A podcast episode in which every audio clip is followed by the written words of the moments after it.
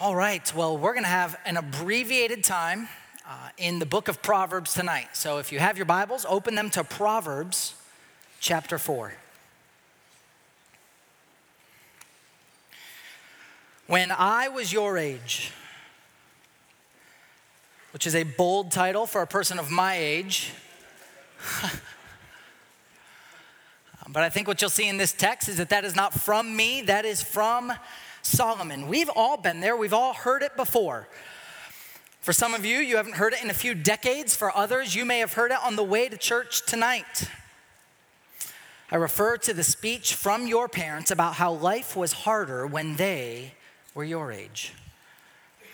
It typically follows a complaint by a child. I vividly remember so many times complaining to my parents, complaining to uh, my dad about getting up early to catch the bus for school. And he would res- respond with things like, When I was your age, I had to walk to school through 40 miles of snow. It was up to my knees, and it was uphill both ways. It took me about six years to realize that that was impossible. Can't walk to school and back to home uphill both ways, but he said it nonetheless. I remember complaining about not getting an allowance like my friends did, and he said, You know what? I'm gonna tell you what my dad said when I was your age. If you mow the lawn today, I'll let you sleep here tonight. When I was your age, it's, it's easy for young people to forget that their parents were their age once. The, the when I was your age comments are actually uh, attempts to teach others from your experience. Now, we've seen that happening all the way through the book of Proverbs, but in our text tonight, Solomon actually delivers that classic line to his son Rehoboam. Look at verses three and four of Proverbs chapter four.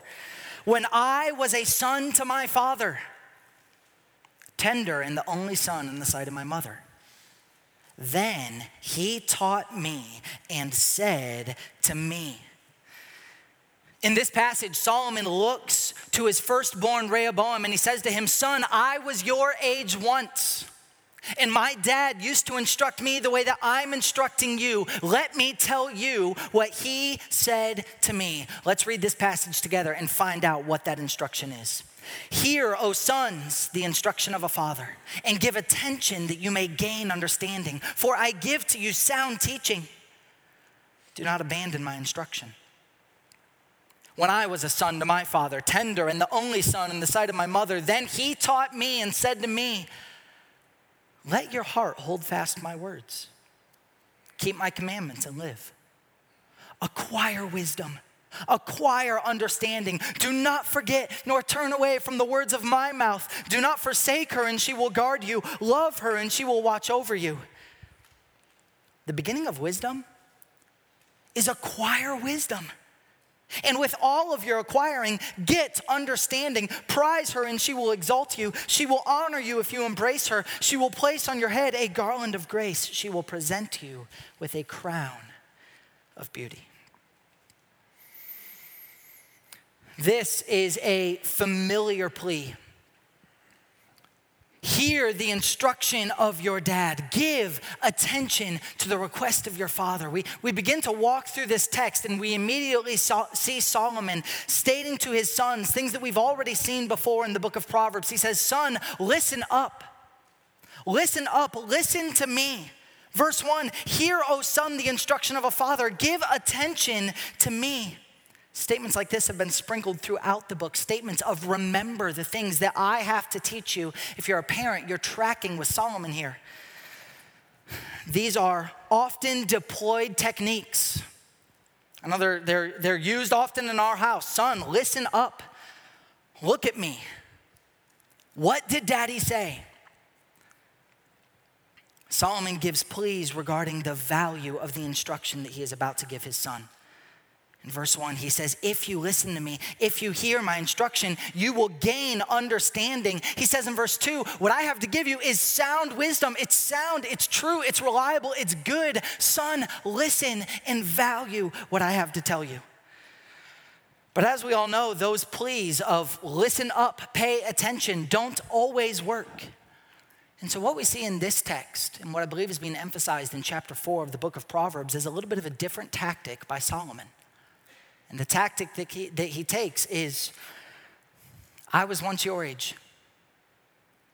I was once your age, and I had a father who was instructing me like I'm instructing you now. Now, Solomon is talking to his son, Rehoboam, and he's referencing his father. If you're familiar with, with uh, the, the, the family history of Solomon, his, his father is David. What's who the, the, the individual that's being quoted in this passage is King David, but Solomon is not quoting David the way that we often do. When we quote David, we think of the illustrious and infamous king of Israel, the, the man after God's own heart. We need to understand though that when Solomon is quoting David here, he's he's quoting grandpa. Uh, David is Rehoboam's grandpa. He says, Solomon is, is saying, Son, let me tell you what your grandpa used to tell me.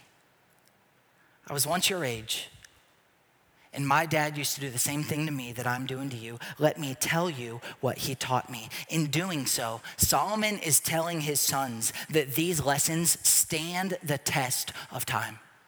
They're cross generational. Solomon saying, I struggled with the same thing that you do. Struggles with sin and with foolishness are cross generational, and so is the counsel that is given in response to them. First Corinthians tells us this that there's no sin, there's no temptation that has overtaken you, but that which is common to man.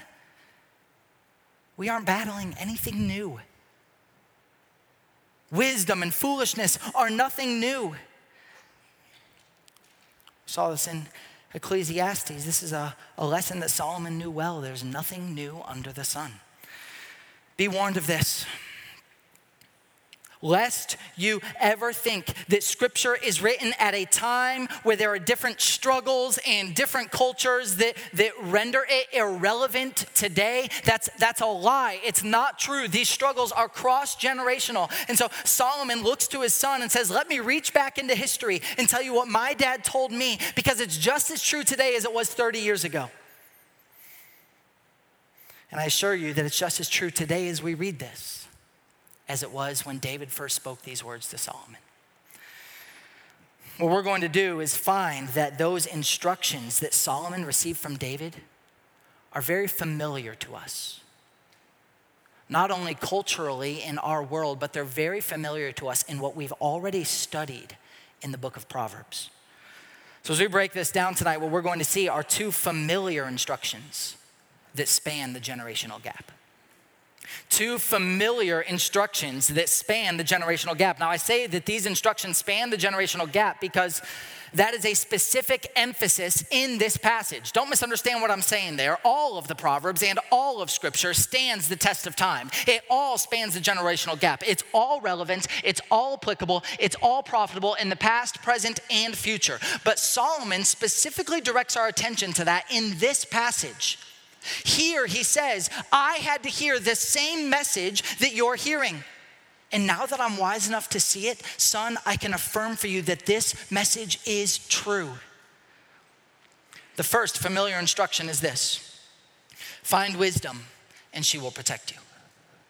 Find wisdom, and she will protect you. We see that specifically laid out in the first half of this instruction in verses four through six. Find wisdom, and she will protect you. Now, lest you think, wait a second, we've already covered this in the book of Proverbs. You're right. We have.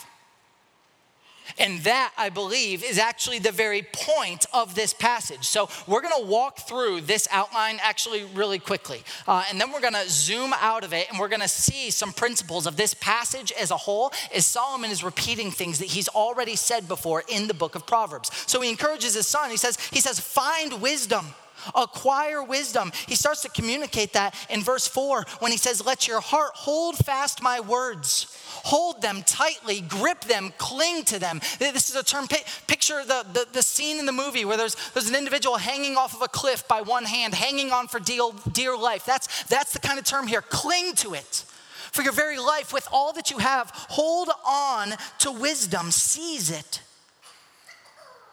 Keep my commandments. And if you do, you will live. you will live. There, there is life to be found in wisdom. Solomon says elsewhere that the way of the fool leads to death. So he says, Hold fast to what I have to tell you, cling to it, it will lead to life. He says in verse 5 acquire wisdom, acquire understanding. Do not forget or turn away from it.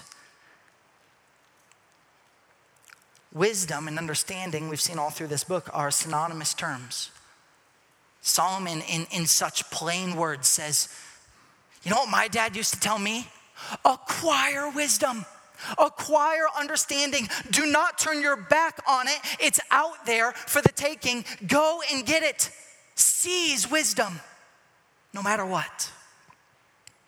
If you do, the essence of this first instruction is that if you acquire it, if you don't turn your back on it, she will protect you. Look at verse 6. Do not forsake her, and she will guard you.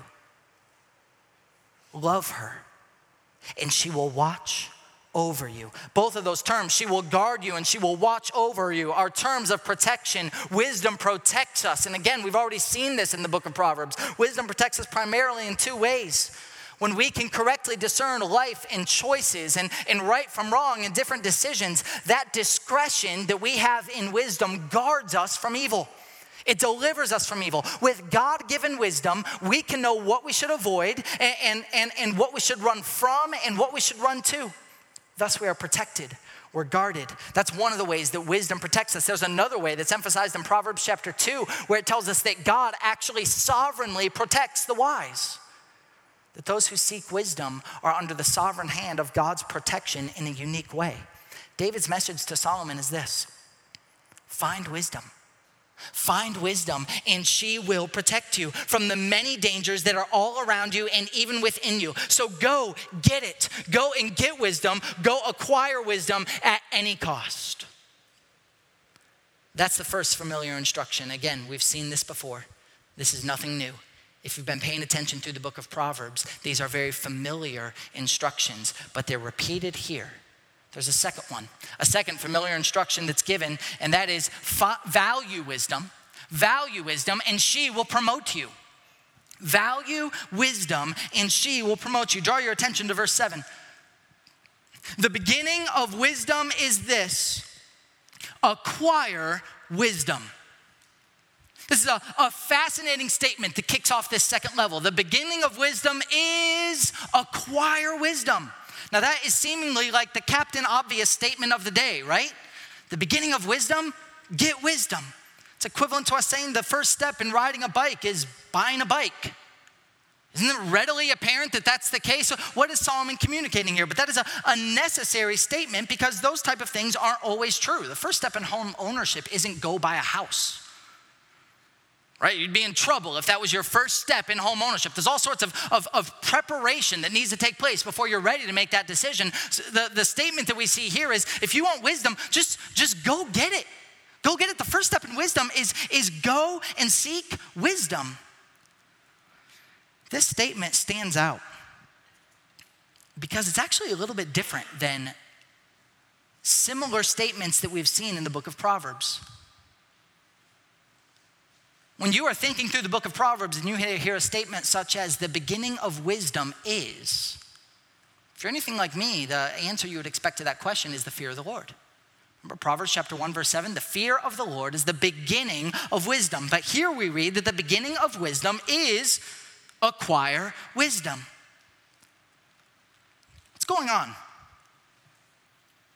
Why a very similar truth that's different is, is one of these true and one of them not? Do David and Solomon actually disagree with each other? No, I don't think so. Both of these commands, the fear of the Lord and acquiring wisdom, as the beginning of wisdom, both stem from a humility and an awareness that I am not wise enough. These are really two sides of the same coin you remember back, in fact, you can turn back there to Proverbs chapter 1, verse 7. What is the opposite of the fear of the Lord? We read, The fear of the Lord is the beginning of knowledge, but fools despise wisdom and instruction. There's two statements there that are made in a contrasting way. There is the fear of the Lord and the despising of wisdom and instruction. When we understand those correctly, we understand that someone who despises wisdom doesn't fear the Lord. Let me say that for you another way. Someone who seeks biblical wisdom does fear the Lord. And said, yet another way, someone who fears the Lord will seek biblical wisdom. And when we follow that trajectory, we see that the acquiring of wisdom and the fear of the Lord are not actually all that separate from one another. The beginning of wisdom is the fear of the Lord. And the beginning of wisdom is the humility and the mentality that leads you to aggressively seek wisdom because you're humble enough to know that you desperately need it. That's, that's inextricably linked to the fear of the Lord. David said to his son essentially what we've said all through this book you need to be wise enough to know that you're not wise enough. You need to be wise enough to know that you desperately need wisdom. You need to fear the Lord. You need to have a small view of yourself that I need more wisdom. I'm not as wise as I should be. So that is Solomon's message desire it, go get it. Go get it. The first step of wisdom is going and seeking wisdom value it. He says after verse 7, in the, in the, in the second half of verse 7, with all of your acquiring, get understanding.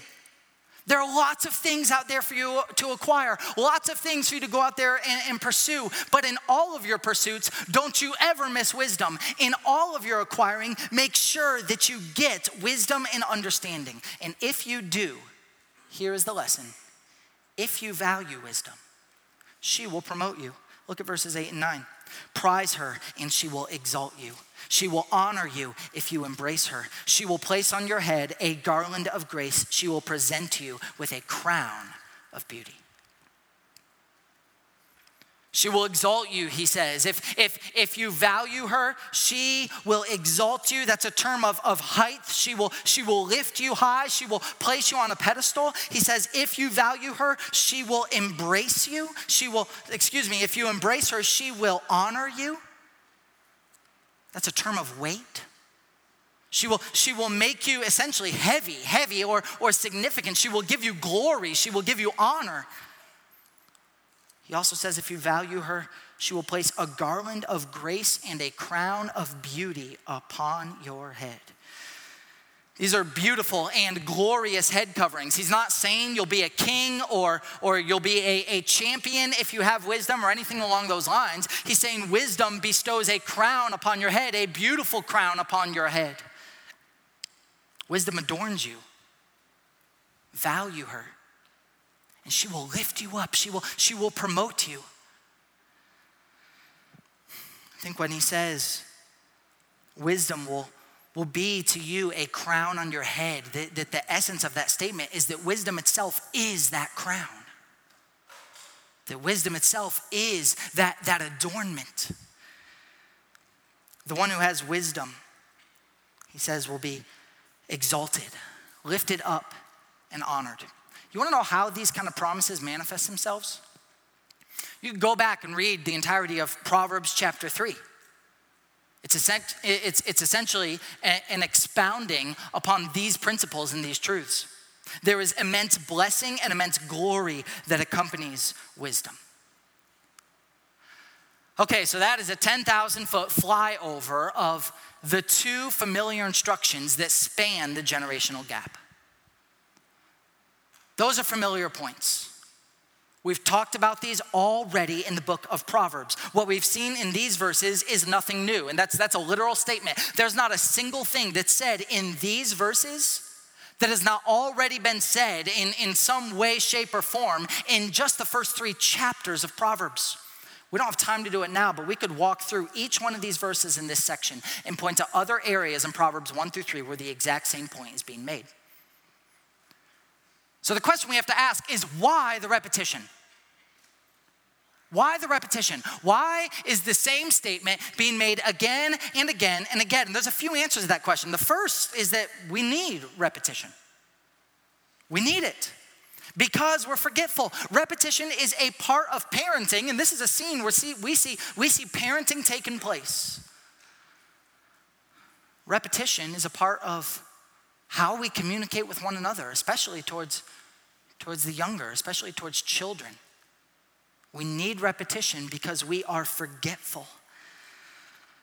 But there's a second answer to that question, and I think it's the answer that's being emphasized in this passage as to why these statements are being repeated yet again. All that Solomon has said so far in this book can be connected to chapter 4. Seek wisdom aggressively. There are many things out there that are drawing you. Make sure that you acquire wisdom. If you do so, you will be rewarded. You will be protected. There are many blessings that come with wisdom. Those are the trends and the themes that we've seen in the book of Proverbs thus far, and they're repeated here again in chapter 4. what we come to realize in chapter 4 is that all of those themes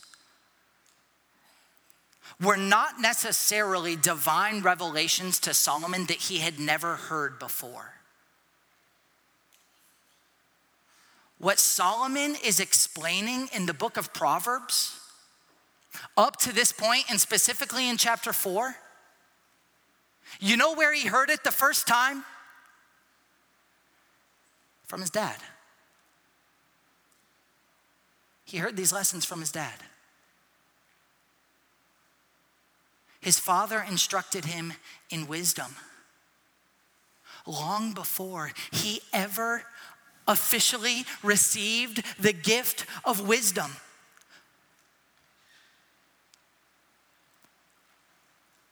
Solomon was the wisest man to ever live.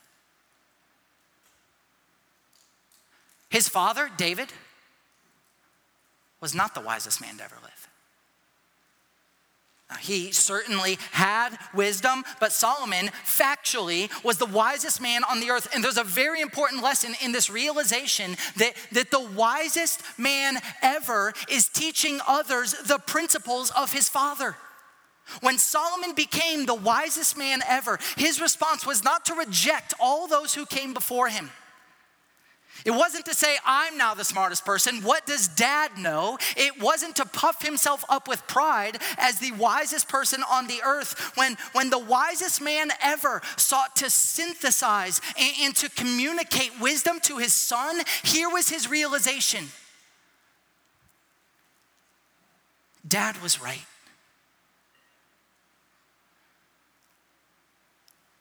My dad was right. When dad told me to watch out for these temptations, he was right. When he told me to value wisdom, he was right. When he told me to obey, he was right. When he told me to work hard, he was right. Solomon, in all of his wisdom, recognized that the wisdom of his father was accurate. Now, parents are not infallible.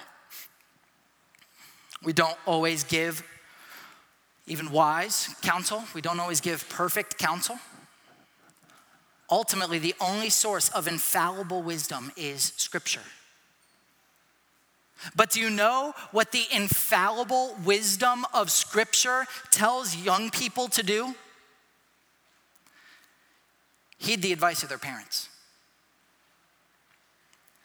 because they're wiser than you. Normally, in every category of life. I was thinking over these things, and, and, and I hate to admit this, but I, I regularly, regularly used to think that my parents were wrong.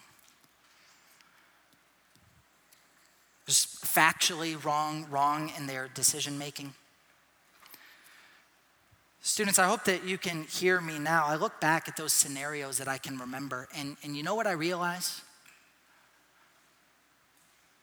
Mom and dad were normally right. Not, not, not perfectly, not infallibly, but they were so much wiser than me. I wish that I'd recognized that way sooner than I did.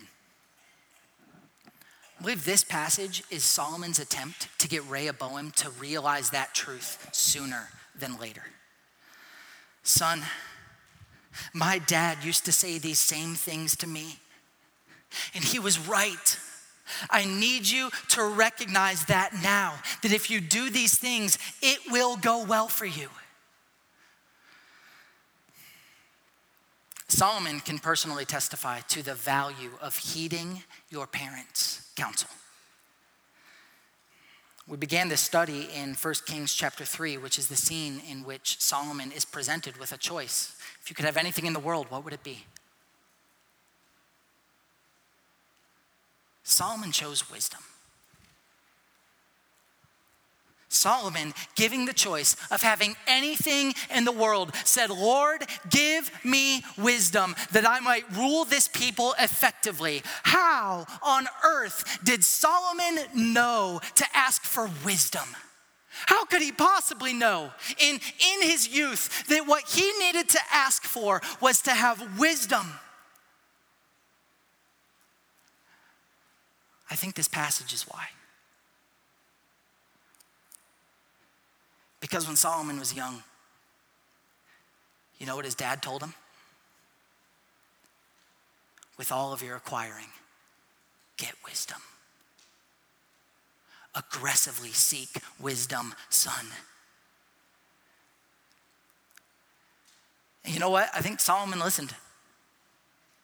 I think the fact that he chose wisdom in 1 Kings chapter 3 is the evidence that when his father was instructing him as a son, he was paying attention. He was valuing the instruction that his father would give him. And, and after he became the wisest man in the world and he had the perspective and the wisdom to evaluate, he could look back and say, That is the right decision. And so that is his instruction to his son here Son, it is wise for you to adhere the advice of your parents. You must recognize that they are wiser than you and that scripture instructs you that wisdom for you is submitting yourself to them and, and heeding their advice and seeking their counsel and obeying and honoring them. I was your age once, he says. I know that when I'm instructing you right now, you probably don't want to hear it. But I'm telling you, son it's worth it. This is what my dad used to tell me. And now I'm telling you that he was right. There's nothing new under the sun. We're not battling issues that are different in their essence than what Solomon battled, than what David battled, than what Rehoboam battled. The question is not, is this applicable? The question is, will we listen? Will we be wise enough to know that we're not wise enough.